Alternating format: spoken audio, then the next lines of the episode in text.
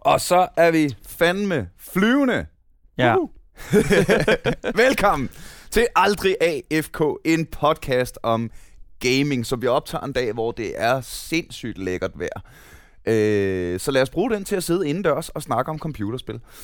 I dag skal vi snakke om gaming conventions, øh, specifikt allermest E3. Og derfor vil jeg gerne starte med at sige rigtig hjertelig velkommen til Thomas Bense, Mm-hmm. Hej. som de fleste jo kender fra øh, Pixel TV og fra alt andet, der har noget med Alt. gaming at gøre. For alt med gaming. I landet Ja. agtigt. ja, men det er faktisk sjovt, fordi uh, entusiaster, folk der, der godt kan lide spil og sådan noget, de kender mig ofte fra, fra Pixel TV, og så er der sådan den brede målgruppe, der er det jo helt klart Godmorgen Danmark, ikke? Ja, ja. Der, øh, Du er ligesom Godmorgen Danmarks go-to-guy.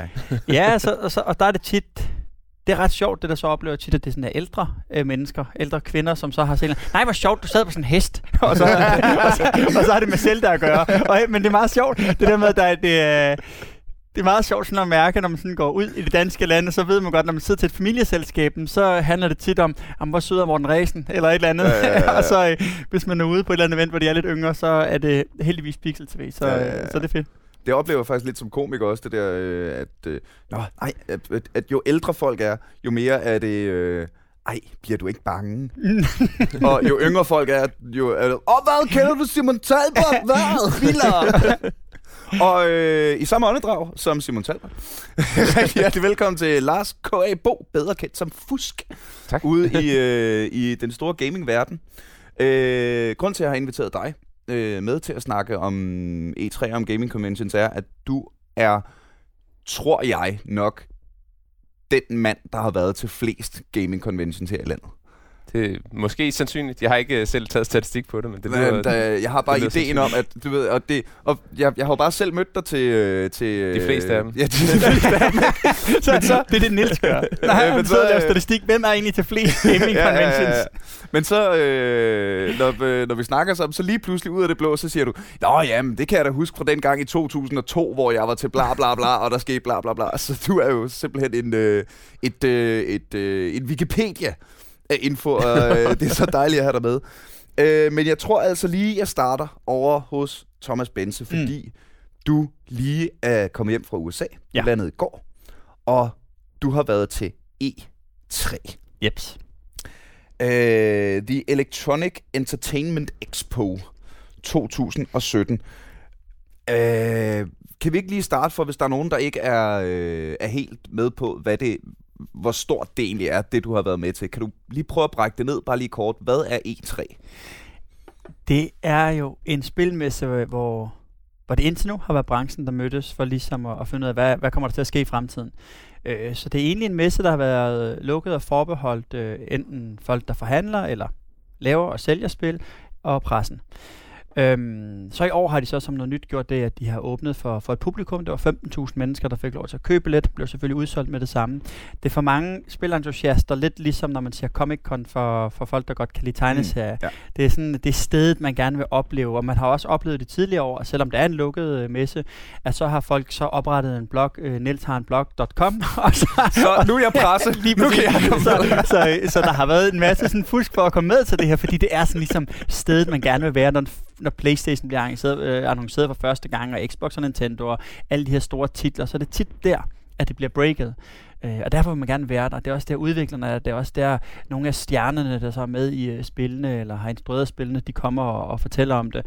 Øhm, så så det, er, det er, jamen det er, som der ofte bliver sagt, sådan øh, spilentusiasters juleaften.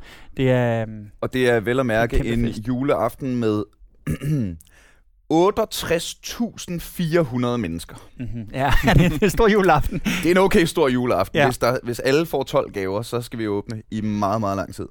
Øhm, er, er det første gang, du er T3? Nej, jeg, jeg har været der en 14-15 gange, så jeg har været der, ja, jeg har været der rigtig mange gange. Og det er også, det er også derfor, det, for, for mig er det faktisk øh, noget af det bedste, jeg ved, det er, når der kommer nogle nye nogen med, så jeg kan se deres begejstring. sådan, så jeg bliver sådan, åh oh ja, okay, oh ja, det er fedt jo, det er jo fedt det her. øh, fordi at, øh, jeg må også sige, at det er jo, det er jo arbejde for mig, så når jeg kommer derover, så, så er der nogle aftaler, der øhm, man kan sige, grund til, at jeg er der, og vi er der, det er jo rigtig meget for, for at kunne lave førstehåndsindtryk af, hvad kommer der af spil, så man måske kan få lov til at prøve dem, se de nye konsoller, mm. og så møde folkene, der har lavet dem, og så lave nogle interviews. Øh, så det er den primære grund til, at jeg er der. Det er for at lave indhold. Øhm, men når det så er sagt, så bliver jeg jo bare så glad, når jeg ser andre, der bliver sådan, åh! altså, så, sådan er mig og Lars bare, fordi vi sidder i samme rum med en, der har været til E3. Jeg kunne slet ikke forestille mig. Ej, det er, det er, det er fedt. Øh, det er det virkelig. Og det er, altså det foregår i Los Angeles nede i downtown, så øh, man kan også sige, at kulissen er jo ligesom sat det er lige nærheden af Hollywood. Øh, og det bærer det også præg af. Der er en masse stjerne, stjernedrys ud over det her. Øhm, de, de fyrer penge af de her forskellige producenter her. Mm. Øh, det kan man se på deres udstillinger, det kan man se på de gæster, de inviterer. Så, øh, så det er et kæmpe show, som man rigtig gerne vil opleve, hvis man er spilentusiast. Det er lidt en, en kamp om opmærksomheden. Ja, det må man sige. Og selvom alle journalisterne er til stede, så skal man jo stadigvæk... Man ved, de andre, de står også og fortæller alle de fede ting, så må Ja. man selv ligesom byde op med det store show. Og de alle sammen har jo, det her bliver det bedste skydespil nogensinde. og, det, og det kan man, man står bare, man er lige ved at kaste op hver gang. Det bliver større, okay? Okay, oh. og det bliver vildere. Grafikken bliver pænere. Det er tit de samme ting, der bliver slået på, ikke? Men øhm, gang imellem, så finder man nogle små perler, så finder man sine egne små historier deroverfra, som, som er spændende. Og så, øh, og så er der jo øh, altid de sådan helt store nyheder, og man kan sige, den helt store ny- øh, historie over var jo eller en af dem var i hvert fald, at Microsoft kom med den her nye konsol, øh, som man fik lov til at prøve at se og sådan noget derovre. Hvad hedder den? X, ja, Xbox One X. Xbox One X? Ja. Så den... Øh, Som er en, øh, synes jeg, jeg har læst et sted, en, øh, en altså, det er lidt ligesom en iPhone 4S. Er Ja, det, ja, at, at præcis. det er, nu, nu sætter vi et tal på, og så øh, opper vi den lidt, og så satser vi på at sælge nogle flere. Den havde faktisk, øh, jeg tror, den hed Xbox Scorpio eller Project ja. Scorpio tidligere, men så var der nogen, der tænkte, vi kan godt gøre det lidt mere edgy. Vi kalder den Xbox One X. ja, og det er lidt ligesom også at se... meget hellere købe en Project Scorpio. det, det, det, det, det vil jeg da også meget hellere. Altså, det er så, det er så dumt, de ikke beholder det der. For jeg tænker, åh, fedt Matrix-referencer. Øh, Hvad hedder det? Med, også med, med Playstation, der, der har kørt med deres uh, Morpheus og Neo og alt det Ja, her. Altså, hvis man på en eller anden måde kan, kan, kan have noget andet end det der X og X og S og alt sådan nogle Nå, ting. en Fordi- Xbox... Oh, Xbox One var originalt. Ja. Nå, kan vi gøre det endnu mere originalt? Uh, den hedder Xbox. Kunne vi putte et X på? Ja, men, men, men man har set det med Playstation også, der har blevet lavet en Playstation 4 Pro, ikke? Mm. Øh, hvor man bare tænker, jamen kald den der noget fedt. altså.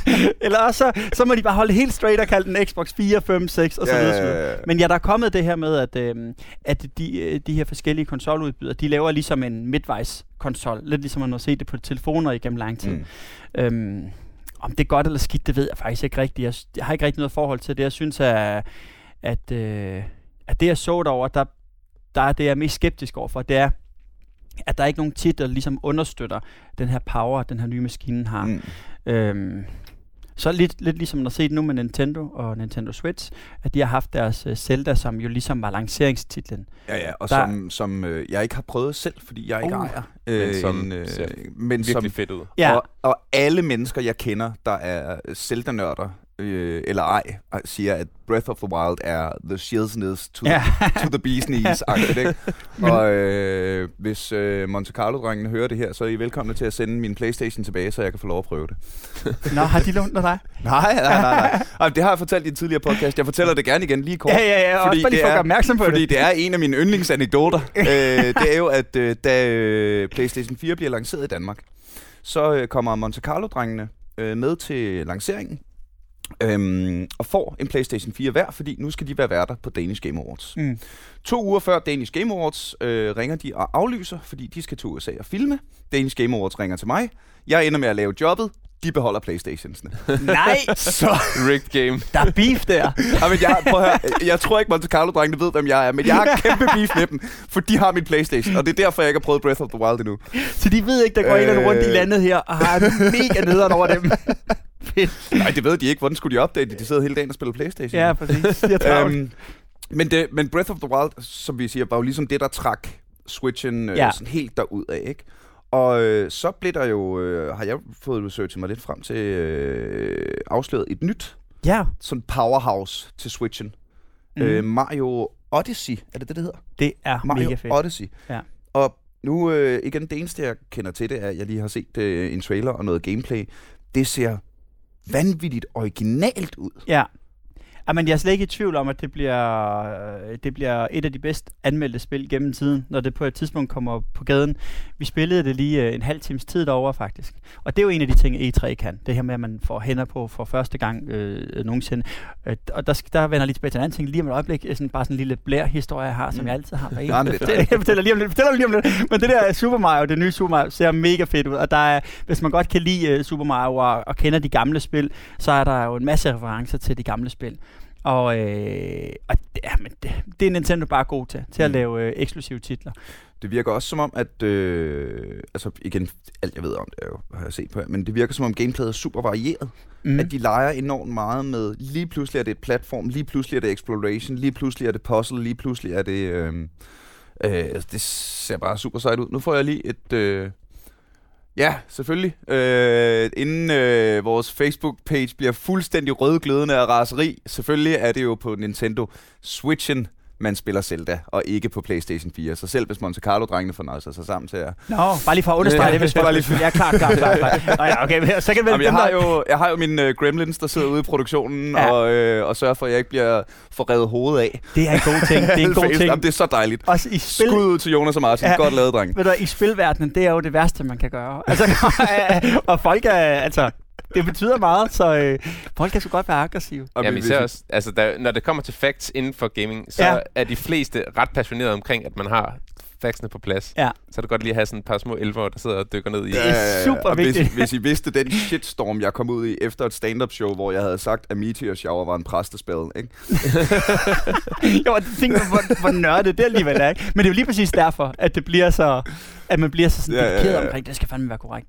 Men øh, jeg vil gerne have haft nogle elver med på siden en gang imellem. du havde en historie. Ja, blærehistorien. Det Ja, ja men, men det er kun sådan en personlig blærehistorie, fordi jeg ved, der er så mange, der spiller FIFA i Danmark. Så jeg var den første, der spillede FIFA 18. Jo. Hey! Og jeg har vundet. Jeg spillede det mod et par andre danskere, øh, og jeg vandt. Så jeg, på det tidspunkt var jeg officielt Danmarks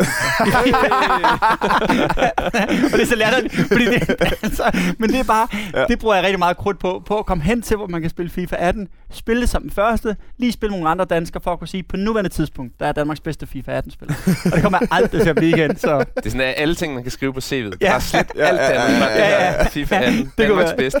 det kunne være fedt. periode, men dog. Ja, Du var øh, derovre med øh, min øh, gode kollega Mark Lefebvre. ja det er Ikke rigtigt. sandt? Ja, han var derovre for første gang. Ja. Ja. Og han er jo også en kæmpe nørd, så Ja. jeg, øh, nu kender jeg jo Mark øh, gennem miljøet Mm. og øh, branchen og alt det der. Jeg kan jo godt forestille mig, hans bitte, bitte små jyske øjne bare blev tændt op af de største julelys, som om han havde set sovs på kanden, ikke? Ja, jamen, ja, lige præcis.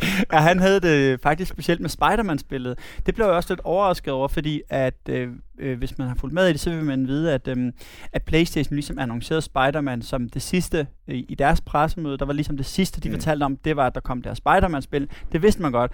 Men, øh, men ikke, hvor meget det fyldt for dem. De har jo ligesom taget ejerskab over det kommende Spider-Man-spil, så det er eksklusivt til PlayStation. Og, øh, og Er det baseret på den nye film? det er, det er sin, egne, sin egen helt unikke okay. Historie der. Og det, og det ved jeg, det, jeg, jeg er nu spændt på at se, jeg, jeg tror, der kommer rigtig mange... Øh, det ligner sådan et spil, som jeg bliver lidt træt af. Jeg synes, det er mega sjovt en halv time, og så bliver jeg lidt træt af det. øh, fordi der var rigtig meget sådan noget med, og så skal du gøre sådan, og så skal du trykke sådan, og så skal du gå den vej. Men, øh, men miljøet så flot ud, og øh, bare det der med, at PlayStation, Sony, ligesom har taget det her ejerskab over Spider-Man, det er en ret stor ting. Øh, hvor det jo hvor man kender det fra Nathan Drake, som er deres mm. Egen, og Ja, man ja, kender ja. det fra andre spil, som er Playstations egne. Men her går de altså ud og tager over øh, en Marvel-figur. Så ved jeg godt, de også gør det på filmsiden og alt muligt andet, men, men det synes jeg er, er ret spændende. Og det var Mark meget op at køre over Spider-Man-spillet. Ikke? Så, øh, så det glæder han sig mig til. Og hvad fanden var det så også? Altså, øh, nå. Ja, nej, nej, nej. Vil du sige noget? Du jamen øh, nu var det bare fordi, du selv nævnte øh, Nathan Drake. Der kommer jo også et nyt Uncharted, Ja. Som øh, igen, jeg rigtig gerne ville have spillet, hvis, øh, hvis man havde en PlayStation. Jeg forstår en PlayStation 4. øh, men det er også, øh, igen, øh, jeg, jeg, er jo, jeg, er jeg er jo mest en PC kind of guy. Mhm. Øh, så øh, jeg har ikke øh, selv spillet særlig meget Uncharted. Jeg har kigget lidt, mens mine kammerater har spillet, og bare hørt, hvad folk har sagt. Det skulle også være, især historiefortællingen. Når Monte Carlo har streamet. Når Monte Carlo... Damn, guys! På deres Playstation. du var sådan helt våde øjne og popcorn. Var det Fuck, de er det fedt, mand. Ja, vi sidder her i vores hotelværelse i LA. Vi har lige taget vores nye Playstation med. Damn you guys. Øh, Jamen, ellers så skal du da bare blive, øh, blive spiltester for, for nogle af de store producenter. Ja, ja. Jamen, øh, hvis der er nogen af de store producenter, der lytter med og mangler nogle spiltester, så skal jeg da gerne lige øh, komme i gang. Øh, jamen, fuck, fortæl noget mere. Altså. Ja, men jeg tror, at øh, det, det, som, øh, det, det, som imponerer flest folk, når de kommer over til A3, det er selve kulissen. Nede øh, midt downtown LA, det er mega varmt ude foran. Man kommer indenfor, og, og der bliver råbt og skrevet spillet musik, og så de her store standen her. Det er bare et imponerende syn. Og så, øhm, og så det her med, at man får førstehåndsindtryk øh, af mange af de her spil og den, de nye konsoller. Og, øh, og det, øh, altså, når man så samler alt det her, så er det jamen, bare et festfyrværkeri af, hvad spilbranchen kan. Og, øhm, og det er en kæmpe oplevelse. Og jeg, jeg tror i virkeligheden, at det bliver meget mere åbent. Nu så man for første gang i år, at de har åbnet op, så der var 15.000 mennesker, der kunne købe billetter. Det kommer der til at være mere af. De var glade for det, at der var udsolgt med det samme, og, og de har brug for penge. Øh, ja, øh, det ved jeg ikke, om de har, men de vil gerne have flere. Ja, jamen, altså. Men også, det giver jo også en helt anden måde, at øh, en word of mouth Ja, blandt spillere, som nu tager dig ind, og så... Fordi en ting er jo, at man som reporter, journalist eller for et eller andet blog, eller mm. nu, Mhm. ligesom fortæller videre. Eller men hvis en man har ting en er også... podcast om gaming, Ja, eller... Øh, hvis man har en PlayStation 4, bare, ja. Hvis man har et radioshow, ja, bare noget. det er... Nej, men så i hvert fald, så får folk jo også den her lidt mere direkte, og ofte jo lidt mere Ja. sådan troværdige øh, fortælling fra dem, som har været der. Det mm. samme gælder jo også, altså vi har jo et par i Europa, der er jo Gamescom og der er Dreamhack, hvor at nogle af dem er lidt mere fokuseret på nogle lidt forskellige ting. Altså Dreamhack er lidt mere e-sport, men der er jo også altså producenter, Mm. øh, og også altså hardware-producenter, som dukker op, har alt det nyeste og det fedeste. Og det er også bare lidt noget andet at være der og sådan hands-on prøve og tænke, Mm. wow, det her, det er noget sejt kram. Det, det skal jeg helt klart måske spare op til. Men det er også det, der var sjovt i år, det der med øh, at opleve den begejstring, der er for folk, der oplever sådan noget her for første gang. Det er... Øh, altså, det, det, det er virkelig fedt, det der med at, at, at mærke, hvor, hvor øh, passionerede folk er omkring det. Øh, de andre år har man også set, at, øh, at folk simpelthen har stået foran og gerne vil købe de her øh, pressekort, for eksempel, man havde, øh, og til mange, mange penge, så det har selvfølgelig været meget fristende Mm. og sige, okay, jeg gider sgu da ikke en halv, jeg vil hellere sælge det her kort, og så få 1000 dollars, eller hvad nu det måtte være. Ej, men så, øh, så at se den begejstring, der har været den her Mm. gang her, hvor der var 15.000 mennesker med, som normalt ikke har været derinde. Øh, og det har så også skabt en masse køer i øvrigt, øh, som man også ser på Gamescom. Gamescom er jo meget, meget større, der er mange, mange flere besøgende, øh, og minder lidt om E3 på nogle øh, måder. Men, øhm, men, men den begejstring, som man også ser på Gamescom, og de mennesker, der er klædt ud, og alle de her ting her, oplevede man også lidt af på E3 i år. Og det synes jeg var ret fedt, faktisk. Øhm, hvad, øh, nu har du været der så mange år. Hvad var den største forskel på i år, hvor det blev åbnet op for offentligheden? Fordi jeg forestiller mig, at det skaber en anden type hype, en anden type stemning til eventet. Det var køerne. Det var klart, at der var At, at kø. man skulle stå i kø overalt og hele tiden. Ja, så det var, så det var, det var jo både godt og skidt, men, øh, men, øh, men det gjorde jo også, at man kunne se øh, lynhurtigt finde ud af, hmm, okay, det er de her spil her, der, der virkelig er populære, ikke? Øhm, men, øhm, men, men ja, så skabte i virkeligheden sådan lidt mere festlig stemning, tror jeg også, fordi det har været præget af, at det er brancheorienteret, det er business. Mm. Altså, de, øh, øh, og man kan sige meget, men mange, der er i den her business, de kunne jo lige så godt sælge vaskemaskiner og alt muligt andet. Øhm, og så, så, øh, så der er jo ikke den samme begejstring, som der er, Mhm. hvis man kommer som fan udefra og, og oplever det her for første gang. Så, så der har måske været lidt mere festlig stemning. Hvis man sådan overordnet skal tale om E3 år, så synes jeg måske, øh, det der har været mest skuffende, det er det, der manglede. Der manglede nogle virkelig fede spil. Øh, og der manglede øh, måske noget nyt hardware, som man ikke havde set. Og med det mener jeg for eksempel, at Red Dead Redemption, som mange ved er på vej, nyt Red Dead Redemption 2, og der er øh, også nyt Last of Us på vej og alt muligt andet. Øh, de var bare ikke til stede. Og øh, dem, og så inklusive de her spil, som man ikke har hørt om før, det var der meget lidt af, og det synes jeg var lidt skuffende over måske, at, øh, at der manglede et eller andet, hvor man tænkte, okay, eller andet wow. nye store titler. Ja, et eller andet wow-øjeblik, hvor man tænkte, okay, det havde jeg ikke set komme. Der var lige et spil, der hed Anthem, som så meget spændende ud, men, men, øhm, det synes jeg var lidt det, der manglede. Øhm, og så det her med, at øh, den nye Xbox One halv, at, at den ved, at, at, at den måske mangler nogle lanceringstitler. Øh, sammen med den, som gør, at man tænker, jeg bliver nødt til at have den her ekstra stærke Xbox her, for, for at kunne spille de her spil her. Der synes jeg lidt, der manglede noget. Men så nyt Forza og sådan noget racingspil, men der manglede lidt. Så, så sådan, sådan helt overordnet, så var det sådan, det så var det rimelig middel mod et E3 år faktisk. Øhm, jeg forestiller mig, at du, Fusk, har fulgt rigtig meget med på sidelinjen. øh, hvad, var, hvad var dit indtryk? Ja, mit indtryk var, at, øh, at det, man, man snakker jo lidt om nogle gange, når man sidder sådan og følger med, om hvem der ligesom vinder Ja. E3 i gåshøjne. Og, Ja, det og der, man. der er lidt nogen, jeg synes, at øh, jeg sad og snakkede med et par stykker øh, om, hvad, hvilke titler vi ligesom synes me- lød mest spændende. Og det virker lidt som om, at Nintendo faktisk var dem, der sådan vandt, hvis man kan kalde det mest, fordi Switchen er kommet ud, og nu kommer der flere titler til den, og så havde de nogle af de her spil, som virker lidt originale, hvor at Microsoft er sådan, åh, super edgy øh, skydespil, øh, Jeg, øh, jeg har faktisk øh, jeg, jeg gik listen igennem over de spil, der blev annonceret. Mm. Øh, og så har jeg lige øh, pillet dem fra, som jeg synes var interessante, og som jeg glædede mig til. League når of jeg kigger- Legends. Kommer der et League of Legends 2? League of Legends til PlayStation Switch. 4. ah, goddammit! Damn you, er jeg igen. Men når jeg, det, det, når jeg kigger ned over den her liste over ting, jeg synes kunne, øh, altså jeg gerne ville snakke om, øh, jeg har ikke et eneste Microsoft-titel Nej, på, på den her. Altså jeg har Bethesda, Bluehole, EA, Focus, Sega, Sony, øh, Tailworld, Ubisoft og Warner Brothers. Bluehole, øh, er det PlayerUnknown's Battlegrounds udvikler? Ja, det er det nemlig. Men har, er de i gang med at lave noget andet, eller var det det, du... Nej, det var, at, øh, det var bare fordi, jeg synes, det var interessant, at, at PlayerUnknown's, at det ligesom skulle være en stor ting, at øh, PlayerUnknown Battlegrounds blev launchet, når jamen, har de fleste ikke spillet det det sidste Mm. halve år allerede. Hvor længe har det været ude egentlig på Early Access? Det kan jeg faktisk ikke huske. Men ja, det er lidt sjovt, fordi det er jo ikke, det er jo ikke nyt uh, som sådan... det er så nyt og spændende. Altså. Øhm, men en ting, der også fyldt meget derovre i år, det var virtual reality igen. Ja. Ikke? Det har det gjort nogle Ja. år, og det... Øh, måden, det har udvidet sig på i år, det var det der med, at man har taget det ind i andre sådan, genre, lige gaming. Altså jeg prøvede sådan, øh, øh, sådan et område, som var sådan et fitnessområde med virtual reality. sejt. Det, der var fedt ved det faktisk, det var for nogle år siden, der talte vi om på E3 også, det her med, jamen hvis nu lavede virtual reality, og så det her løbebånd, og så det for eksempel var Call of Duty, så der Mm. blev kastet Ja. håndgranater efter Ja, ja, en, så ville man måske synes, det var fedt at løbe, ikke? Mm. Men, øh, det, og det havde de faktisk lidt øh, bygget nogle ting på, som, som, øh, som fungerede lidt derhen af. Der var blandt andet sådan et, hvor man skulle sidde på sådan en øh, sådan en traditionel fitnesscykel, som man ser i fitnesscenter. Og så, øh, og, og så i og med, at man cyklede, så styrer man i virkeligheden tempoet på en tank.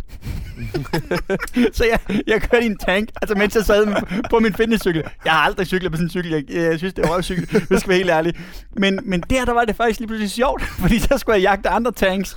Og så, øh, så cyklede jeg så på den her øh, cykel her, og, og, og fik at vide bagefter, hvor langt havde jeg så cyklet, hvor meget havde jeg forbrændt, og så videre, og så videre. Øh, og, og det, det er et godt tiltag. Altså det her med, at... Øh, det bliver jo en helt generel ting, når, øh, øh, og hvis øh, man er mere interesseret i virtual reality, vil jeg varmt anbefale øh, vores afsnit med Bo Mm. Beneko fra Bollwerk Games. Øh, der er en dansk virtual reality spiludvikler, og sgu nok en af dem i landet, der ved mest om det. Ja, Ham dem- lavede vi et tidligere afsnit med. De har jo udgivet uh, Dick Wild for ikke så Dick Wild, siden. som jeg, som jeg netop prøvede, øh, det var derfor, jeg kom til at tænke på det, fordi i Dick Wild, der, øh, det, øh, er, du står på en tømmerflod i en sump og skyder krokodiller.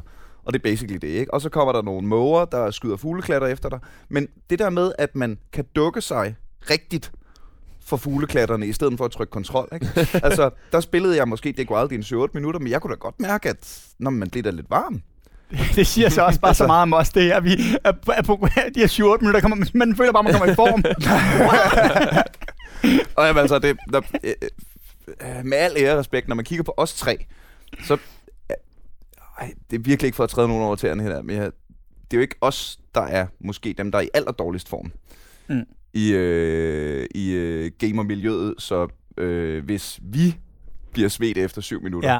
så bliver der altså nogle øh, kældre, hvor der kommer til at drive noget fugt ned ad lofterne Ja, meget, meget hurtigt. faktisk, og, det, og det synes jeg da ikke, at det, det, det, jeg synes, det er, jo, det er jo selvfølgelig fint at pakke det, men det er jo en ting, altså det der med, at øh, mange, der, der spiller computerspil, at de, at, at de måske kæmper med os, altså at de ikke gider gå ned i træningscenter. Mm.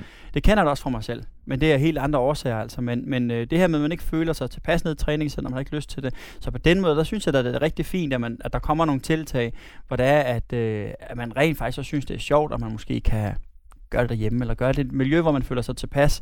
Det samme også, jeg, da Pokémon Go kom ud, at det fik en masse hug lige pludselig, ja, ja. for at, ah, okay, nu var det over det hele og sådan nogle ting. Det var da mega fedt. Det var super fedt. Nu kom, kom folk ud, der måske ikke var Hvis vant vi- til at bevæge sig Hvis vi lige skal tage den, så har jeg en øh, gammel rollespilskammerat, som jeg øh, ikke kender særlig godt, men som jeg lige er Facebook-venner med og giver en high five, når jeg ser ham. Øhm, stille type. Han skrev en lang Facebook-opdatering en dag, hvor der stod, prøv at høre her, kære venner, jeg ved godt, jeg ikke snakker så højt om det her, men I skal lige vide, jeg har altså social angst. Det er derfor, jeg sidder så meget indendørs. Jeg bryder mig virkelig ikke om det. Det er Mm. et decideret psykisk problem for mig. Men efter Pokémon Go, så har jeg været ude hver dag. Mm-hmm. Jeg har snakket med mennesker, jeg aldrig har mødt før. Altså, øh, at så... så Ah, bare, jeg, jeg har ikke en større pointe med det end shout-out til, Nej. til de positive sideeffekter, der kommer. Man Præcis. hører så meget i medierne om alle de der, øh, det er så øh, øh, usundt at game og sådan noget. Kan vi, kan vi også snakke lidt om den positive effekt en gang Ja, og det, og det, det er virkelig. Ja, ja solstrålehistorien. Øhm, jamen, jeg har så mange ting. lad, os, lad os lige gå tilbage til det her med, at det var første gang, øh, at, der var, øh, at, der var, øh, at det var åbent for offentligheden.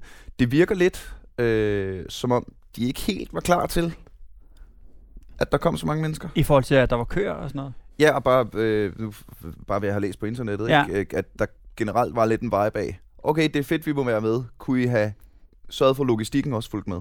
Det tror jeg, Hvad var dit indtryk af det? Ja, det tror jeg, du har ret i. Men det oplevede jeg jo mest med de køer, der var. Fordi de er jo, de er jo gearet til, at der kommer forhandlere, producenter og presse. Ikke? Den del den kan de godt tage sig af. Så der er et presserum, man kan gå, gå i og spise ordentligt og Mm. mm. ordentligt toiletforhold og så videre, og så videre. Men jeg tror, at du har ret i, at de har, ikke, de har måske ikke øh, tænkt, øh, tænkt det igennem sådan hele vejen rundt, fordi, øh, fordi det selvfølgelig øh, det gør, at der er ekstra pres på for eksempel toiletterne og spisestederne og sådan noget. Ikke? Men, øhm, men, øh, men det virkede egentlig som om, at der var en ret god stemning. Bortset fra, at jeg ville være lidt træt af, hvis jeg havde betalt en masse penge for det og stå i kø, for eksempel i 6 timer for at prøve Call of Duty, eller hvad nu det måtte være, man Ja. står i kø til. Øhm, men det har jeg nu egentlig altid tænkt, også ved Gamescom og sådan noget, at de her køer, de er voldsomt lange. Ikke? Man skal virkelig, virkelig ville det. Og det er der nogen, der vil jo. Mm. Så øh, øh, du har måske også været til Gamescom, ikke? Øh, ja, men jeg tænkte også faktisk, der var her for et par år siden, der var der noget, der hed GameStop Expo. Jeg ved Ja. ikke, om Ja. det var noget recurring. Jeg har kun været øh, til det en gang. Og jeg, jeg var der til det, øh, det er recurring, øh, kører hvert år. Øhm, det er jo øh, et, et, øh, jamen det er et mini E3. Mm. ja. Det er... Øh, Mini, mini. Øh, og, mini, mini, mini, mini, mini, mini, mini. mikro, mini, mini. Øh, altså, øh, Los Angeles Bella Center. ikke?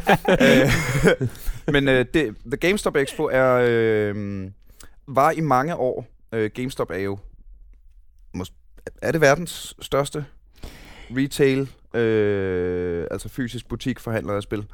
Ja. I Det er lidt, sandsynligvis. lidt, lidt tid nu. Øh, jamen, Ja. det må vi jo så se, men det, er- det er i hvert fald kæmpestort. Og Ja. så er, har udviklerne en interesse i, at, øh, og igen, øh, jeg har ikke fået penge for at sige det her, men shout-out til GameStop. Mm. Øhm, nu har jeg øh, lavet en masse arbejde for dem, og øh, det, er, det er oprigtige nørder, der sidder der. Altså det er, det er folk, der helt oprigtigt selv spiller de spil, og synes, det er fedt at arbejde med. Ikke? Så øh, det betyder selvfølgelig, at udviklerne har en interesse i at vise GameStop-medarbejderne de nye spil, fordi så kan de stå nede i butikken og sige, hey, jeg har prøvet det her, det er fedt. Så jeg havde øh, i, øh, i en del år faktisk, der var jeg, øh, Thomas Bense i Danmark, øh, hvor det var mig, der bare fik penge for at sidde i Bella Center og være vært på det her Expo-show. hvor det var, når man så sad jeg bare og så reklame. Øh, altså, jeg var den første i Danmark, der så traileren til, øh, til XCOM 2, Mm. Som jeg selv var helt op at flyve over, og stadig er, og stadig godt kan finde på at spille. Ikke? Men- så, øh, Men ja, der var også lidt... Altså, der var, jeg kan huske, jeg var der det år, hvor der det, var det, jeg lige vil sige, var Battlefront. det. Ja, det blev åbnet op for offentligheden mm. øh, det sidste år, og det tror jeg, det gør igen. Ja. Det lå, det lå jo i forbindelse med Comic Con i år. Ja. Det var derfor, der på Comic Con var så meget gaming, fordi det var en integreret del med øh, Expoen. Og det var jo et fedt event. Mm-hmm. Men ja, der, så, der var jo også altså, lidt, der er sådan kø til at skulle spille Battlefront, og det var det første Battlefront, Star Wars Battlefront. Men, Ja. men det er igen, altså, jeg kunne forestille mig, hvis man skalerer det op, så bliver det også bare svært at have nok plads og maskiner og ligesom til at kunne have alle de her mennesker, der gerne vil prøve det. Mm. Og så spørgsmål, skal vi invitere lidt færre til at komme ind, eller skal vi bare prøve at finde endnu mere plads og flere computere? Ja. Og jeg kunne forestille mig, at det, det kræver nok en del øh, trial and error, før man rammer den sådan helt nøjagtigt.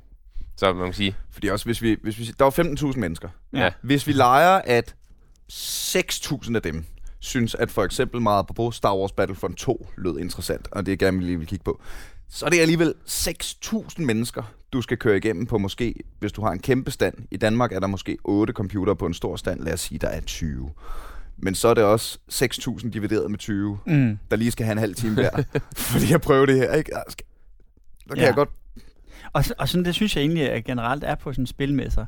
Det der med de der køer der. Og det er jo, ja, det er klart, det er også, hvis, hvis det er populært. Jeg ved ikke, om nogen kan huske, for rigtig mange år siden, der var noget, i D3 i Danmark. Kan I huske det? Øh, det var... Lars, du skal lige huske at øh, sige noget. Nå, ja, man kan, ikke- man kan ikke, man kan ikke se, man kan man høre, hvad det. du det, finder det er fordi, hvis folk kigger med på webkamera. Nå, nej, det er det. Hvad hedder det? Nej, men øh, D3, det var jo en pendant til E3, ikke? Mm. Mm. En øh, øh, dansk lille størrelse, som foregik i Øksenhallen, som i øvrigt også var et øh, virkelig fedt øh, event. Men der var, øh, der var der kæmpe køer, for det var på det tidspunkt, hvor PlayStation et eller andet, måske PlayStation 3, øh, blev lanceret, og Nintendo Wii. Øh, det var i hvert fald et år, hvor der kom nogle nye konsoller, og der var ikke enorme køer. Men der var det jo bare, der, der, der var der nogle produkter, der var så attraktive, så ville folk bare stå i kø Mm. mm. for at prøve det her, ikke? Men jeg bliver altid sådan lidt tænkt, hmm, det er også lidt, det er sgu også lidt synd for de her mennesker her, der betaler Ja. en masse penge for at komme ind, og så skal de lige stå i kø hele dagen.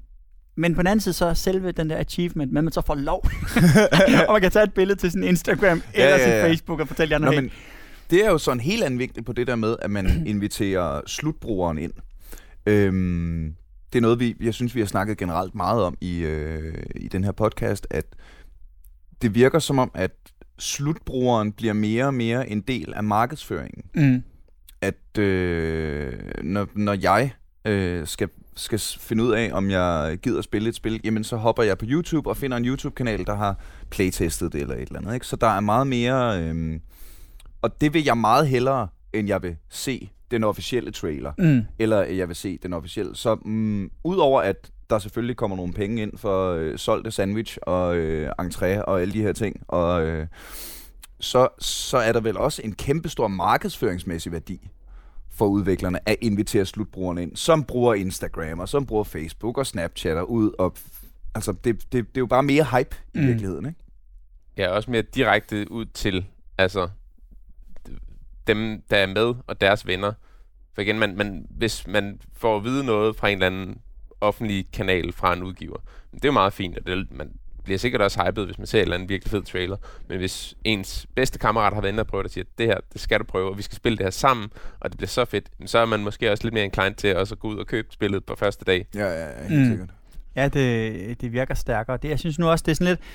Fordi det er, øh, det er lidt et andet, det er lidt et tidsspring, men, men man ser også mere og mere, at de, øh, de inviterer de her influencers her, som så har mange følgere på den ene eller anden kanal. Og det, det, det må jeg sige, jeg har det både sådan lidt godt og lidt skidt med, fordi at på den ene side, så bruger vi det egentlig også på Pixel TV. Vi har også nogle influencer med, der så har mange følgere på den ene eller anden kanal. Men, øh, men der kan jeg også sådan oprigtigt sige, at det, det er nogle, vi inviterer. Det er ikke noget, nogen som spilfirma inviterer. Men man ser rigtig mange spilfirmaer invitere det for, for ligesom at... Og Øh, lave branded content. Ja, og, og, og der, der synes jeg, det bliver sådan lidt øh, problematisk, fordi at der sidder nogen derude og følger en eller anden, for eksempel YouTuber eller en eller anden, øh, hvor det er, at, øh, at den der skillelinje med, jamen, hvorfor siger vedkommende, at det her spil eller det her produkt, det er fedt, siger vedkommende det, fordi at det er den der producent, der har inviteret, Mm. mm. eller siger vedkommende det faktisk, fordi at han, hun synes, at det her det er det fedeste, de har set. Ikke? Og den, den skillelinje, den, den, den, synes- den synes jeg er svær. Altså, fordi jeg synes, jeg kan godt forstå, at producenterne gør det. Fordi at øh, det giver god mening, de kommer ud til en masse forskellige folk. Øhm, jeg kan bare godt sådan en gang imellem være lidt, lidt, kym- lidt bekymret for dem, der sidder på den anden side, sidder og følger deres yndlings-YouTuber, som så siger, det her spil, det er det fedeste i verden. Mm. Øh, siger vedkommende det så, fordi at den producent så har inviteret Der over? synes jeg nu, at YouTuberne generelt er gode til at sige, this is sponsored content. Mm. Altså, at der er... Øhm, det, det har der været rigtig meget polemik om med bloggere. Jamen, jeg tror med, også, at, at, inst- øh, inst- på Instagram, Ja. der skal man vist også, de har ændret deres policy, så man skal vist sige, hvis der er noget, man har fået direkte penge for at promovere. Mm. Men, men ja, som du siger, det blevet bedre til det, men der er stadigvæk lidt Ja, lige... Der er, der, er lidt, der er sådan lidt en gråzone der, synes jeg. Også fordi, at, øh, at øh, så kan det godt være, at de skriver reklame foran, øh, eller fortæller det undervejs. Men, øh, men, øh, men hvis det så kun er det produkt, de taler om hele tiden. Øhm, så har man ja. jo ikke fået lov til at se de andre fede produkter, der også er der. Og der, så der er, der er sådan lidt, øh, der er sådan lidt en gråzone lige nu, synes jeg, hvor det er, at man skal finde sig til rette med, øh, øh, hvad man lytter til, og hvad man ikke lytter til. Mm. Lad os øh, prøve at vende blikket tilbage til de produkter, vi sidder og snakker om, der skal brandes ud. øh, hvad har for dig, Fusk, været det, øh, det udefra set store? Altså det, hvor du tænkte, shit, jeg var på E3, jeg fik lov til at prøve det her før alle andre. Altså, jeg gad, godt, jeg gad rigtig godt prøve det der Anthem. Øh, mm. Mest mm. bare fordi det lignede en, en, en spændende titel. Øh, men det er også, altså, man lidt i tvivl om, det måske ender med at blive lidt et generic skydespil. Og ellers så uh, Mario. Øh, jeg har ikke. Øh, og hvis jeg ikke har, så er der garanteret nogle af lytterne, der heller ikke har hørt om Anthem. Kan vi lige grave lidt i den? Hvad kan det? Øh, hvem har udgivet det? Øh, så videre. Jeg kan ikke huske, hvem der har udgivet det. Men, det er eller hvem der EA, der er publisher på det, så vidt mm. jeg mhm. husker, og BioWare, som har lavet det, tror jeg. Mm. Så jeg lige det er jo... Men altså sådan lidt en futuristisk shooter med jetpacks og guns, raketter og så videre. Øhm, umiddelbart så... Med PvP eller PvE? Mm, jeg tror, at det så ud til, at det var primært som et, et PvP-spil. Mm-hmm. Øhm, Nå. Men, øh, men ja, altså traileren så interessant ud, og jeg tænker, at det var noget, man godt kunne nok bruge et par timer på.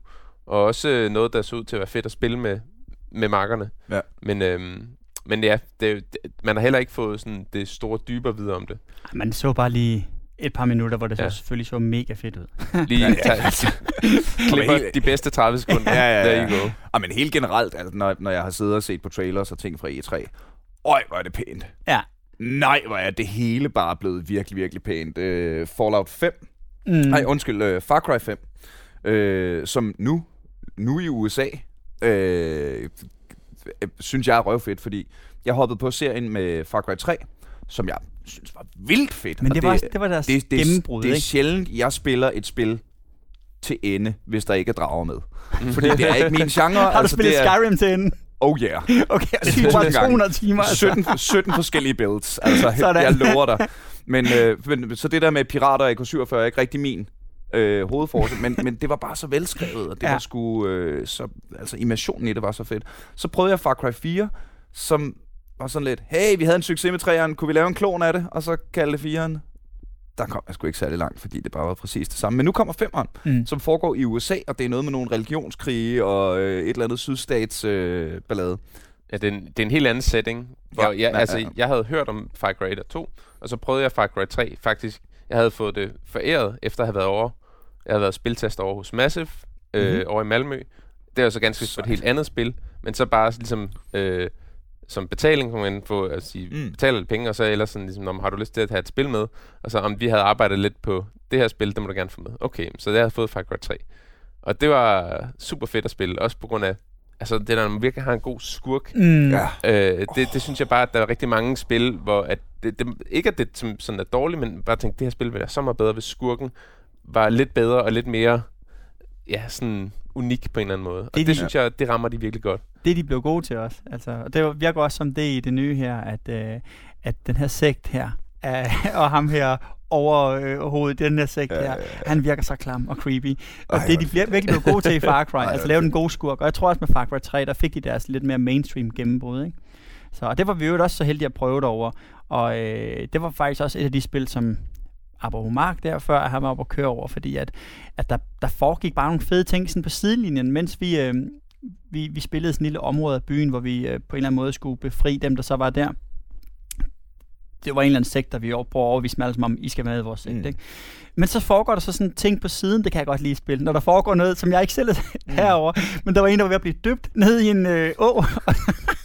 og så kunne man så hvis, hvis, man var, øh, hvis man var hurtig nok, så, øh, så kunne man så gøre det af med den her præst, eller hvad nu mm. det har været.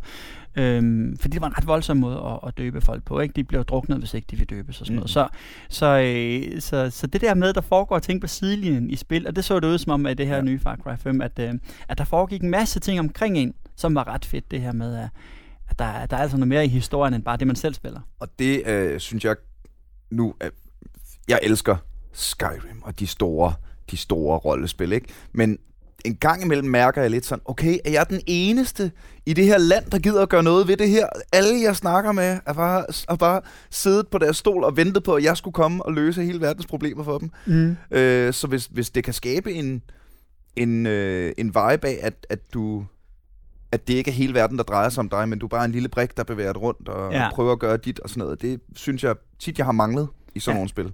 Og det er også en af de meget, meget få ting, øh, jeg vil klandre Skyrim for. Så holder vi op med det, fordi... altså, og det er jo, men, men, men igen faktisk, når, altså, når vi snakker om de, de, de store øh, titler, som er afventet, ikke?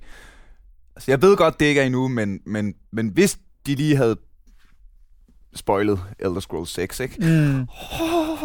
Nå, det kan vi det altså var i øvrigt, hvad hedder det, i øvrigt så, øh, det, det fik vi ikke rigtig talt om før i forbindelse med E3, men det der jo også sker på E3, det er, at alle de store holder pressemøder lige inden og op mm. til, ikke? Øhm, og mange af de nyheder, der vi har talt om, det, det er jo så blevet fortalt der breaket der for første gang. Men, øh, men en af dem var Bethesda, og det, det var simpelthen så vildt at opleve, fordi selve pressemødet var egentlig lidt kedeligt, forestiller mig, hvis man sidder og ser det udefra. Men de har bygget Tivoli, så det hed Bethesda Land. Det har de simpelthen bygget til lejligheden. Øh, så der var et pariserhjul, der var der, alt, alt, alt var gratis derinde, ikke? Og der var sådan nogle store kalkunlov, og sådan noget. Det var meget, meget voldsomt, og, og, men, men, men også bare så syret, at med, ned midt i LA, så bygger de så altså deres eget lille mini der skal stå der en dag for deres pressemøde, ikke? øhm, og så, så, øh, så talte jeg med en af arrangørerne, som, som bare fortalte, at det har været sådan en drengedrøm. det var fedt, at de kunne lave deres egen tivoli. Nå, ja, okay, men nu har I fået penge nok til det. Og så, øh, og så, og så, øh, og så lignede det jo på deres presmøde, at at de bare øh, kogte mere suppe på deres gamle spil, ikke? Ja, nu, øh, jeg har listen her Ja, over øh, det, som øh, Bethesda har... Øh, og det her er de spil, jeg... Det, der, der er flere af dem her, ikke? Men Dishonored 2. ja. Øh, Doom VFR, forestiller jeg mig, er noget øh, virtual reality. Øh, Virtual fucking reality, ja. virtual fucking reality. var det fedt. Det er jo derfor. Nej, var det fedt. Ja. Okay, så er det lidt sjovere. Øh, det er de gode og så øh, Elder Scrolls øh, Legends, Elder Scrolls Online og Skyrim, i, øh, også i VR-udgave. Og der er jo ikke engang nævnt, er det ikke også egentlig Bethesda, der arbejder på det kommende Quake, Quake Champions? Eller Jo. hvem? Jo, det er Bethesda. Og Det står Wolfenstein. Ja, så Og de har faktisk 2. mange øh, jern i ilden. Ja, det har de. Og det er jo Og det er øh, også så det, kommer der også en, øh, en Fallout 4 VR. Åh oh, ja. Ja. Men det, er det, det er også det, men fordi at de, de kommer måske ikke med sådan så mange sådan helt nye ting, men de, de kommer bare videre på den suppe, de har lavet, som smager så godt. Ja, ja. Så er- Jamen, altså, man kan jo ikke... Altså, nogle gange, nogle gange bliver en suppe også bedre af lige at stå i køleskabet, og så lige få en lille skvæt fløde dagen efter, og så varme op igen. Så den flyvende, altså. Ja, altså det... Øh, Jeg ville jo så bare ønske, de lige gad at lige patche Fallout 4, så det ikke crashede hele tiden. Jeg prøver at samle det op igen. Så du Ja. kan spille det til PlayStation 4. mm, Øh, er der... Øh, nu, okay, så lad os gå igennem den her. Øh, Alle spillene. nej, de spil, som jeg øh, lige enten kunne genkende og eller glæder mig til. Bethesda har vi været igennem. Bluehole. Øh, jeg har ikke selv spillet særlig meget Player Unknown Battlegrounds. Øh, fordi igen, ingen drager. Øh, men det er da spændende, og øh, det bliver spændende at se, hvordan det kommer ud, når det bliver sådan launchet, rigtig launchet, ikke? EA har ja, Battlefield 1 igen. Øh, og så selvfølgelig klassikerne EA, FIFA 18, Madden øh, 18 og NBA Live 18. Og så Star Wars Battlefront 2. mm, hvor meget, øh, hvor meget hype, øh, hvor meget, hvor meget hype er der omkring det, når man tænker på, hvor meget etteren fik?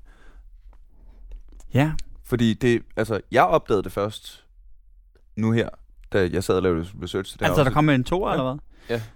Ja, og men øh, det, det fyldte egentlig ret meget. Også fordi jeg tror, at der er rigtig mange, der spillede det første, der rigtig gerne ville have haft en historie. Fordi at, det ved jeg ikke, Ja. om jeg spillede det, men selve kulissen var jo altså super flot. Ja, ja, legendarisk. Øhm, men, jeg- mang, men manglede lidt... man manglede lidt, at man kunne selv kunne gå på eventyr, synes jeg. Ja. Øh, og det, hvad hedder det, og det fordi jeg, jeg spillede det første, men jeg blev så træt af, når jeg så kom ud i det her online-univers, at så var jeg der i, fordi jeg gik rundt og så, åh, oh, flot, det ligner, ah, og, så, og, og, så var jeg færdig. og, og der, øh, der savnede jeg lidt det her med, at ja, okay, jeg, jeg gider godt selv at gå på eventyr, og så bare stå og betragte alle de her ting, man har set i alle de her film.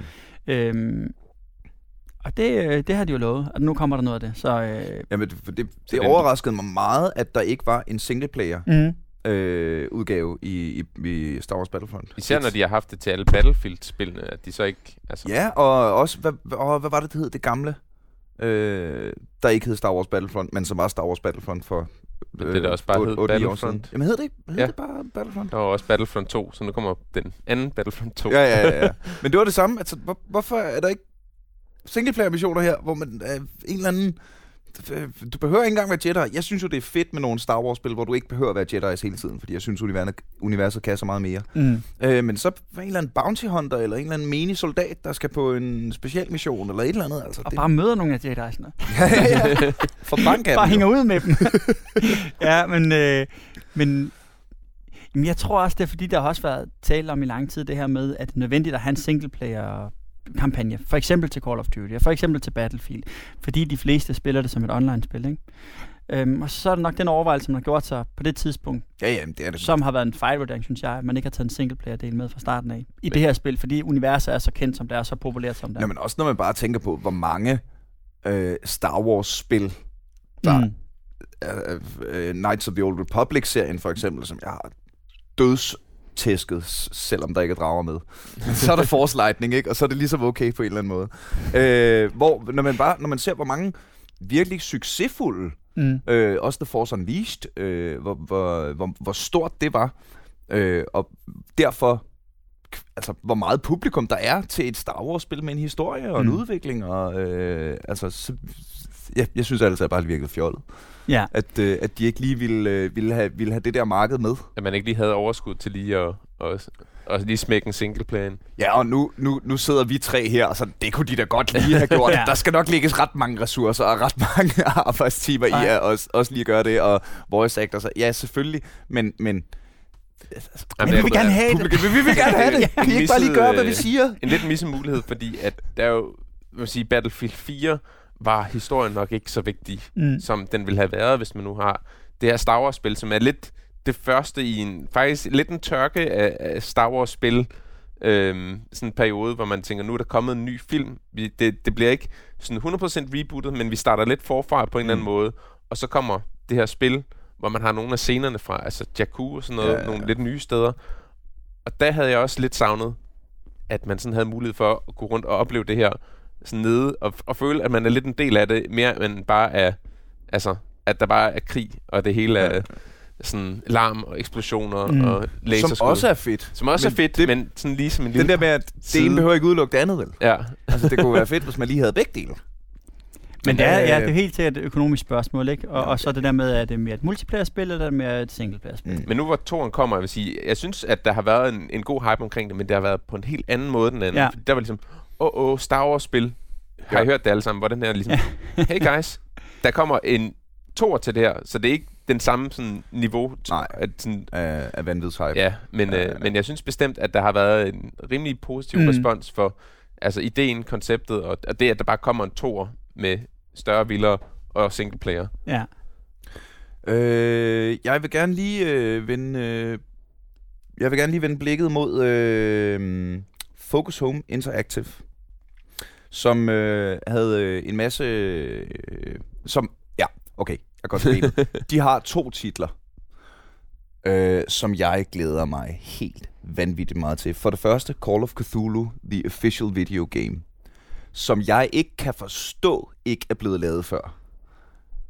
Altså H.P. Lovecraft, den originale horrorforfatter, øh, når man tænker på, hvor stort Call of Cthulhu rollespillet er i hele verden, og hele den her Cthulhu-myte, så er det eddermame på tide, der er nogen, der tager det alvorligt. Ja, altså der er jo den her sådan hele den her kultopfattelse af, hvad det vil sige, at man har den her onde gud, tentakelmonster og så videre. At, man siger, det, er jo, det er lidt en målgruppe, som, øh, som man ikke nødvendigvis har overset, men bare ikke har ligesom givet lidt, lidt, lidt kærlighed, som jeg vil sige, det er jo også noget, ja, hvor nogle gange man har egentlig en, en stor målgruppe, men som bare bliver overset, fordi Mm. at, øh, jamen, det tager jo også tid og, og penge, overskud at udvikle et computerspil.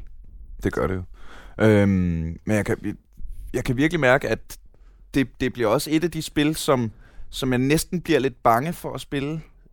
Bange for, at det ikke lever op til Ja. dine forventninger. Ja, altså fordi jeg har sgu øh, jeg har virkelig siddet mange timer i min kælder med mine boys og spillet Call of Cthulhu. Så det, øh, det, det vækker bare nogle følelser. Mm. Men det er jo også det, at øh, øh, det er også lidt et sidespring, men det er også det, der øh, tit bliver glemt, glemt, synes jeg, det store billede, det der med, at hvor mange følelser det vækker hos folk, der har spillet forskellige spil mm. meget. Altså man så det også med Warcraft-filmen. Ja. Altså det betyder så meget. Det betyder så meget, om de har taget universet seriøst, om de gengiver det på den rigtige måde, og, og det, øh, det er nogle gange svært at skabe en forståelse for, synes jeg, ved folk udefra, som tænker, jamen, hvad, hvad så? Altså, ja, ja, okay, det ligner ikke lige den der. Nej, men det er pisse vigtigt. Det skal det jo for helvede. det, ja, Meteor Swarm er ikke en priest-spil, Niels Forsberg. ja, ja, og så også, også, hvad er det så for en forestilling, man selv har om, hvordan det burde se ud, mm, og har de andre ja, den samme ja. forestillinger? Ej, det, det kan jeg sagtens følge dig i, at, uh, at du er lidt nervøs for i virkeligheden. Og øh, hvis vi lige skal blive i den, øh, og igen, vi bliver i Focus Home Interactive, som øh, øh, det var breaket før E3, men nu kommer Vampyr. Ja.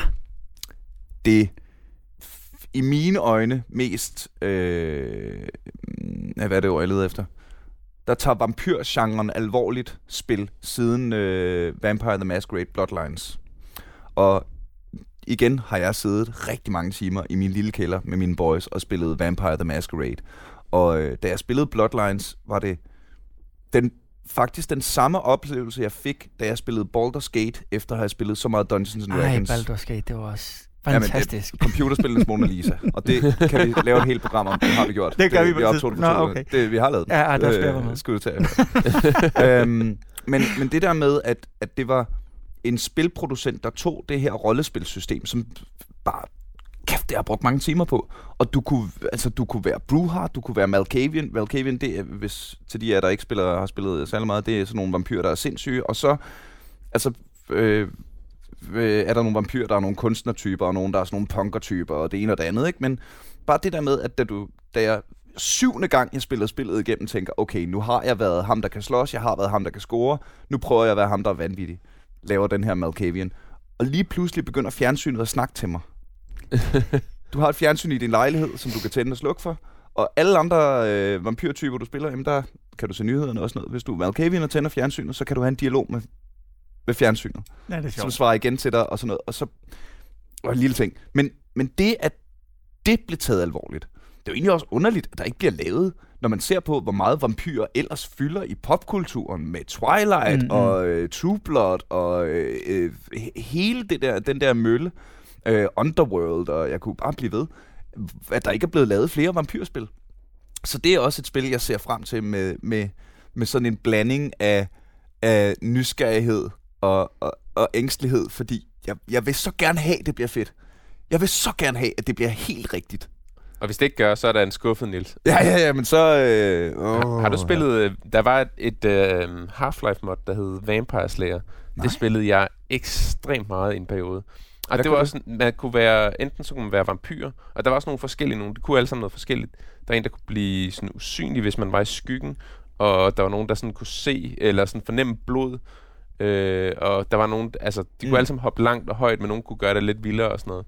Og så var der nogle øh, vampyrjæger, som havde armbryste og øh, pistoler lidt, og ting og sager. Lidt, lidt Alien vs. Predator? Ja. altså i gameplayet, ish, ikke i Ja, historien. faktisk. Øhm, og det, det var et, et vildt fedt spil, og det var bare et mod, der var lavet til Half-Life, så det er ikke fordi, at der var det store team af udviklere. Men det var meget gennemført på det tidspunkt. Og øh, jeg synes faktisk, siden da har jeg egentlig ikke spillet super mange vampyrspil, men nu hvor du siger det, så kan man godt mærke, at man næsten noget. savner det lidt. Ja, det kan være, det bliver det nye zombie. Nå, øh, jamen, når man tænker på, hvor mange zombier der er overalt. Helt vildt. Øh, men øh, hvis vi lige skal blive i Half-Life, så øh, synes jeg da også, det var interessant, at øh, Half-Life 3 øh, stadig ikke er klar. Mm. Det er jo øh, den største joke på internettet lige nu, udover Donald Trump. Det er jo det om, at... De to ting står side om side. Jeg vil bare blive ved. Nu kommer Half-Life 3. Det er klar lige om lidt. Ja. Det er klar lige om lidt. Og det er jo selvfølgelig fordi, at, øh, at Counter-Strike er så stort, som det er. Så vi ved, at når der kommer et nyt Half-Life, kommer der højst sandsynligt også et nyt, øh, et nyt Counter-Strike.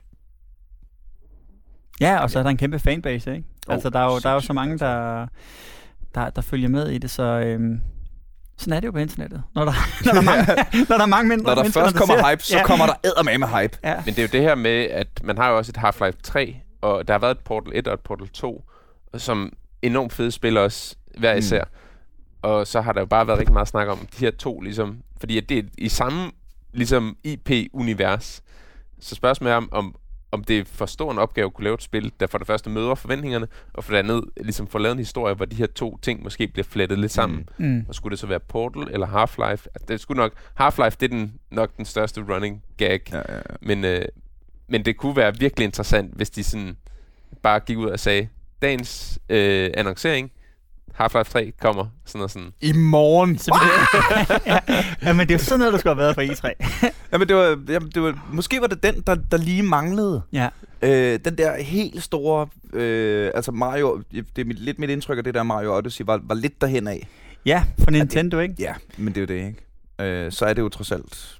Det kunne være fedt, det der, den der titel, der går ud til, til alle platforme. Mm. Øh, og det er også derfor, jeg må sige, jeg, jeg havde håbet lidt på Red Dead Redemption, for det vidste vi, at det ved, ved, ved vi, det kommer, og det er Rockstar, som også ja. er kendt for at lave nogle øh, Sindssygt gode spil. Ikke? spil. Ja. Så, øh, så det havde jeg håbet lidt på, Men den Xbox er, eller Playstation er, jamen, med. uh, Red Dead er Playstation eksklusiv, ikke?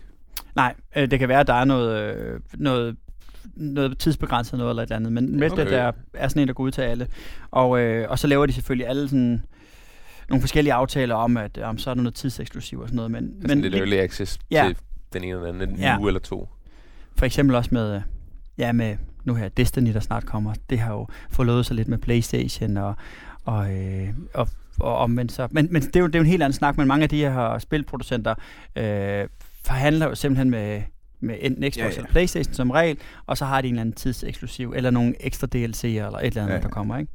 Øh, men Red Dead, det er jo lavet af Rockstar, som, som jeg bare havde håbet viste sig derovre, og, og vi, det er bare fordi, jeg rigtig gerne selv vil spille det. Ja, ja, ja.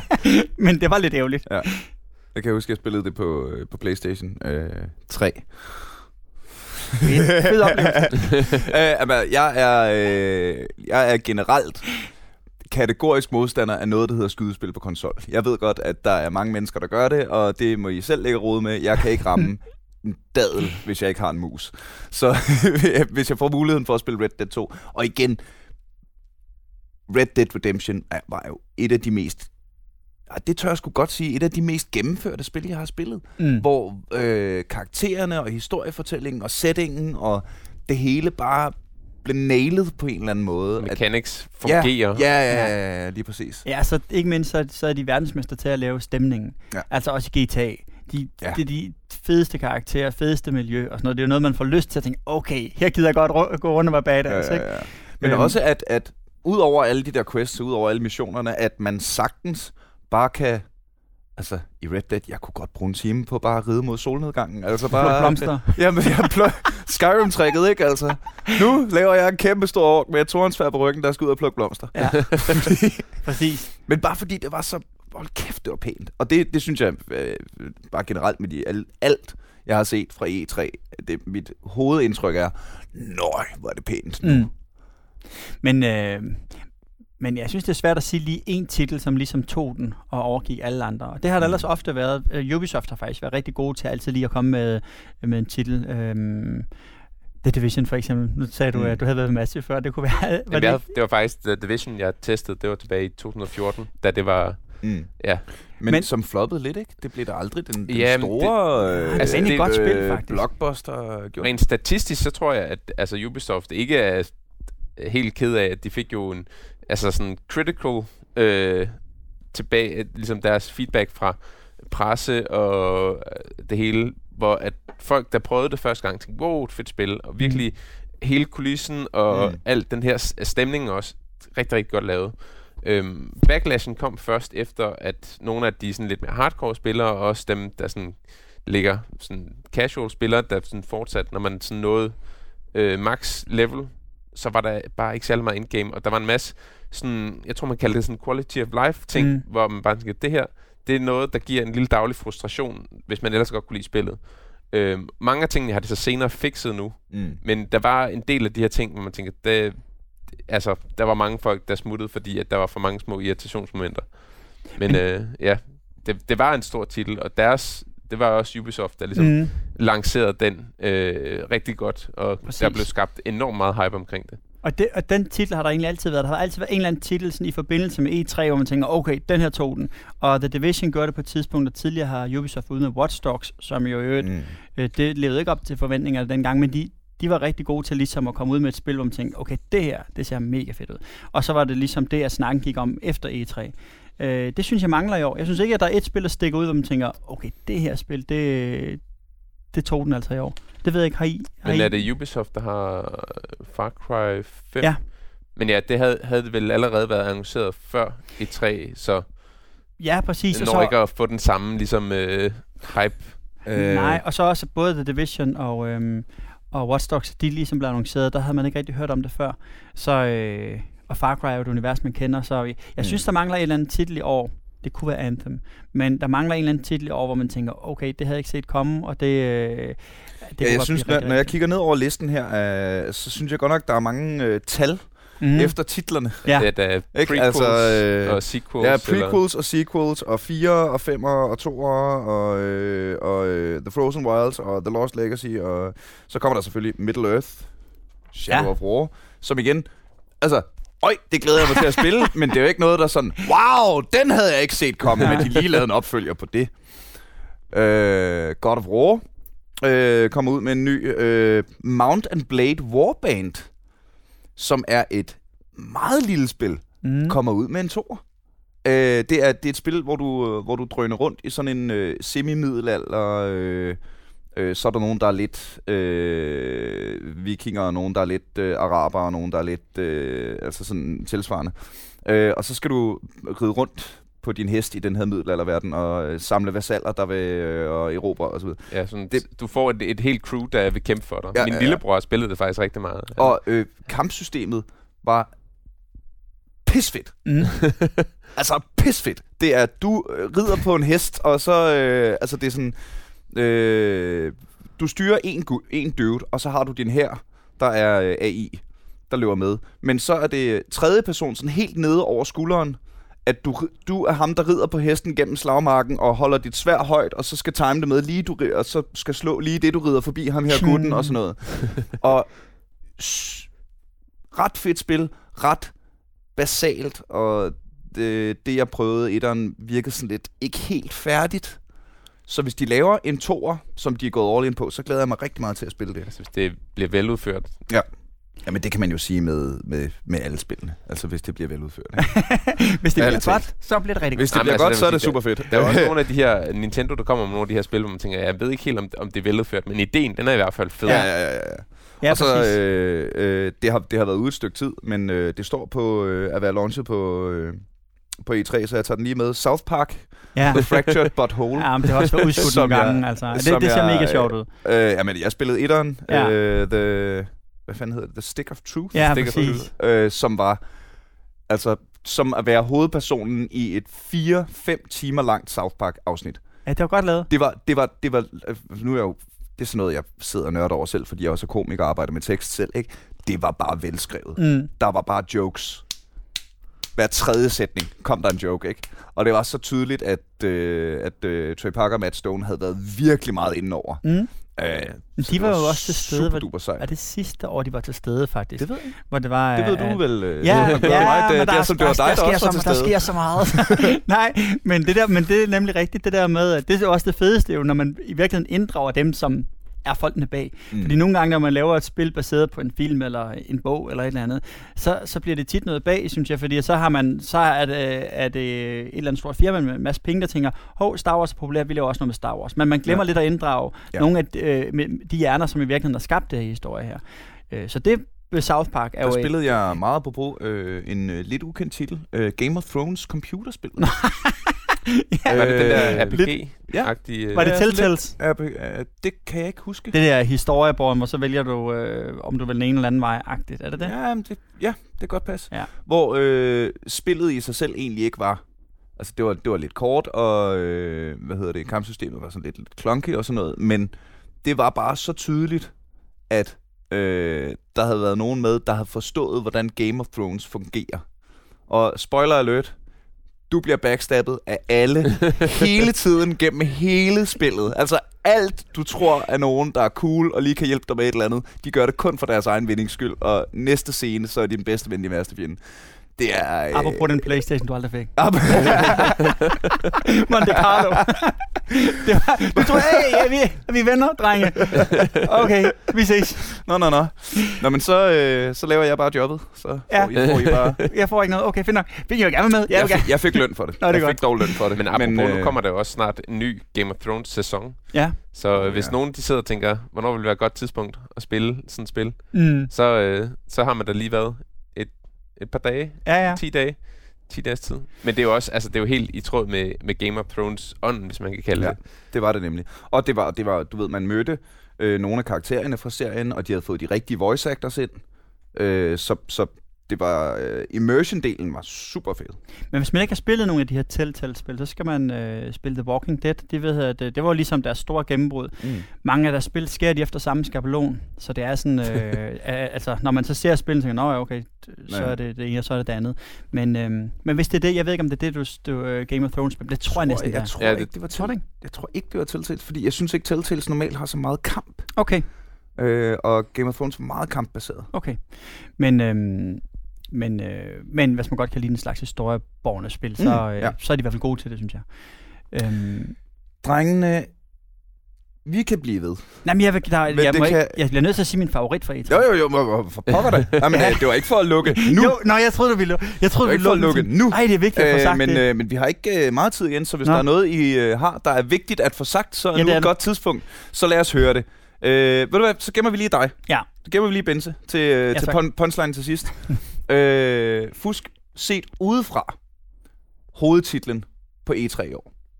Det, der fik dig mest op at knipse. Jamen, umiddelbart så igen, altså, jeg tror, den jeg blev mest mærke i, jeg tænkte, ah, den, den vil jeg nok sådan være mest sandsynlig at spille. Det tror jeg nok enten var øh, Anthem, og ellers så var der også, øh, hvad hedder den, Beyond Good and Evil 2. Mm. Øh, Bare fordi, Som vi heller ikke har nævnt endnu. som ikke han er, Meget stor traileren er bare ekstremt fed. Øhm, hvor man tænker, wow, det her, det ligner et fedt univers, og altså et, et spil, hvor du kan sidde nede på en planet, hoppe ind i et rumskib og flyve derfra hele vejen ud i rummet. Altså det, at hele verden er så altså Ja. sådan sammentømret på en eller anden måde. Uden loading screens, og Ja, uden at det bare at det et- bare er en Et stor stort univers. Det er så. Det, det, det tænker jeg, det var nok det mest spændende. Måske det i virkeligheden var meget sigende for, øh, for årets E3, at du var lidt i tvivl. Ja, da jeg spurgte dig, hvad, hvad den store, ikke? Fordi det, øh, altså kvæg alt det, vi har snakket om tidligere. Øh, så, Ja. Bense. Men jamen, Bring det er min personlige favorit, og det var det egentlig også, inden jeg kom over på E3. Og, øh, og det var det spil, der var absolut vigtigst for mig at finde frem til. Det er Og det, stå i kø 6 timer til at prøve. Ja, ej, nej, jeg hostler. jeg bruger helt, jeg, lige præcis, jeg, jeg, jeg bruger alle de tricks og knep, jeg kan komme til, i stedet for at stå 6 timer. Nej, men det var det spil, der hedder Detroit Become Human, som er en Playstation-eksklusiv. Okay. Og det er lavet af de samme folk, der blandt andet har lavet Heavy Rain. Og derfor så bygger oh, den også lidt ja. på nogle af de samme ting. Øh, det her med, at din valg har konsekvenser. Det, så, det, så det bedste old school stil, ligesom svær trolddom, de her bøger, hvor man vælger en side, og så går man den ene eller anden Ja, ja, retning. Øhm, bare på spil. Og det så altså mega fedt ud. Du spiller den her, i hvert fald i den scene, vi fik lov til at spille. Måske en scene, man har set, for det er en, der er gået meget igen. Spiller man den her sådan hybrid, som, øh, som bare er mega cool. Kommer ind, og øh, der er den... Cyborg. Ja, sådan en øh, cyborg en.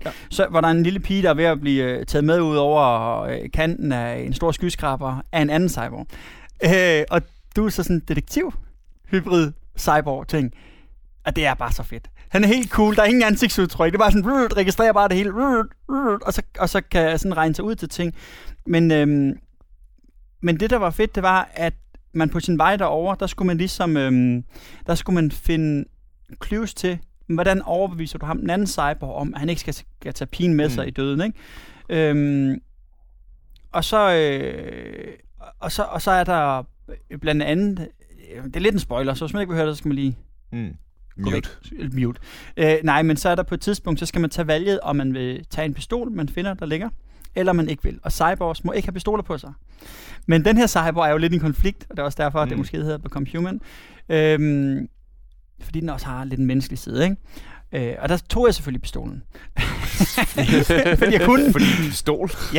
Øh, men, øhm, men der er bare, den, den historie og det er meget svært at gengive, men den er så dragende. Så når man sidder der, man får virkelig øh, en følelse af, at jeg bliver nødt til at redde den lille pige der. Øh, man ved, at... Øh, at øh, alle de andre betjente, der står omkring en, det er mennesker, og de, de har kæmpet for at, at få ham overtalt til at lade være med at tage hende med i døden. Øh, og nu står man der, som den her cyborg her, og har løst alle de her forskellige clues, der er på vej derover, for at finde ud af, hvordan tiltaler jeg ham, den anden cyborg, mm. for, for at overbevise om, at han ikke skal tage hende af pigen med. Øh, og hvis man ikke kan det, så tager han hende med af døden. Og omvendt så er der nogle forskellige grader af, hvor godt man klarer det. Mm. Øh, og det var virkelig fedt det fungerer. Og det, for mig at se, Heavy Rain var også en af mine favoritter sådan, gennem tiden. Øhm, og det der med at lave en stærk historie, hvor man føler sig involveret i historien, øh, det og er hvor, de altså gode til. Og hvor spiludviklerne, hvor det virker som om, at spiludviklerne tager en alvorligt. Ja, og det gør de her. Og det, øh, det kan, hvis man er til den slags øh, historieborgende spil, hvor man på en eller anden måde skal spille sig igennem en film, så kan man godt glæde sig til det her, fordi universet er fedt, og, og de, de havde nailet stemningen. Og det hed Beyond Human? Øh, Detroit Become, Become Human. Detroit Become Human. Ja. Så lad det være, øh, lad det være The Bombshell, ja. vi lukker på i dag, øh, selvom jeg er fuldstændig overbevist om, at vi kunne blive ved med at snakke meget, meget videre. Øh, kære Fusk, tusind tak, fordi du kom. Thomas Bense, tusind tak, fordi du kom. Tak øh, Selv hvis tak. man vil øh, følge jer ude på mm. øh, det store øh, marked, så er der jo selvfølgelig Pixel TV. Præcis. Og øh, du er Twitter-aktiv. Ja, øh, at The Real Fusk. At The Real Fusk. The Real Fusk. Ja, Real Fusk. hvor øh, så man jo kan følge med, hvis man øh, vil have nogle øh, insights i, hvordan det hele foregår. Mm. Og, og ellers, hvis man nu er lidt i tvivl om alt det, vi har snakket om, så er der trailer, skulle der gerne være tilgængelig på YouTube for de fleste ja. af de her spil. Ja, ja, ja. Så ja. hvis man lige hører det her og tænker, åh, oh, det lyder fedt, så bliv ind og se en trailer, og lige mærke en lille smule af den hype, som vi også sidder formentlig og føler. Og så synes jeg, der er også lige en opfordring til, til folk, der arrangerer den her slags uh, arrangementer. Vi mangler virkelig sådan et arrangement i Danmark. Der har været prøvet nogle gange at gå, gået dødt igen. Og sidste og bedste gang indtil videre er vel uh, Comic Con slash GameStop, ja. uh, som gjorde det rigtig, rigtig godt med sådan et arrangement, hvor man kan få lov til at komme over på nogle spil før tid. Fordi at mm det mangler vi bare. Det kan godt være, at vi bor et lille land og alt muligt andet, men det kunne være så fedt. Shout out til GameStop. Shout out til GameStop igen. Og no sponsor content. Det er bare, jeg kan godt lide nørder, ja. der gør nørdede ting. og øh, meget på vil den sidste sætning, jeg siger i den her øh, lille udsendelse være, at øh, nu gider jeg ikke længere lave reklame for, at du kan downloade mit gamle stand-up show, Nørderne op og tage overtage verdensherredømmet på motherload.dk, fordi jeg kommer med et nyt stand-up show, Nej. der bliver aktuelt til Zulu Comedy Festival 2017. Det hedder Single Player. Det kan I selv regne ud, hvorfor. øh, og hvis man skulle få lyst til at se det, så øh, er man velkommen til at stalke mig på Facebook. Derudover øh, har jeg fået arrangeret og fået bullshittet mig vej til, at Aldrig AFK, ligesom alle de andre podcasts, laver fandme en live-optagelse. Sådan. Det kommer også til at foregå under Zulu Comedy Festival. Det bliver noget med, at jeg inviterer nogle komikere. Jeg ved, der også er gamere, og så sidder vi og snakker lort en time. Øh, nede på Huset Magstræde. Det øh, ligger vi et event op i øh, Aldrig FK's Facebook-gruppe. Så skynd dig at melde dig ind i den. Det er også det bedste sted at kontakte os, hvis du har kommentarer eller spørgsmål, eller bare ris eller ros. Indtil da, jamen, øh, lyt med næste gang, og tusind tak for i dag.